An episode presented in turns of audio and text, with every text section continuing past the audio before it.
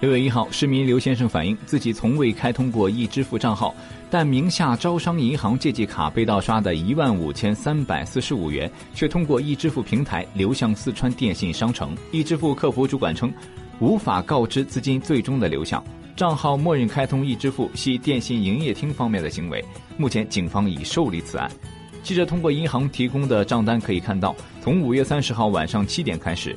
零四三六卡内余额为一万五千五百四十七元，先后被用于天翼电子商务网上支付消费。这所有的转账消费我都不知情，也不知道对方是如何盗取信息。刘先生称，招商银行工作人员称，电信集团默认开通该功能确实存在问题，用户可直接向电信集团讨要说法。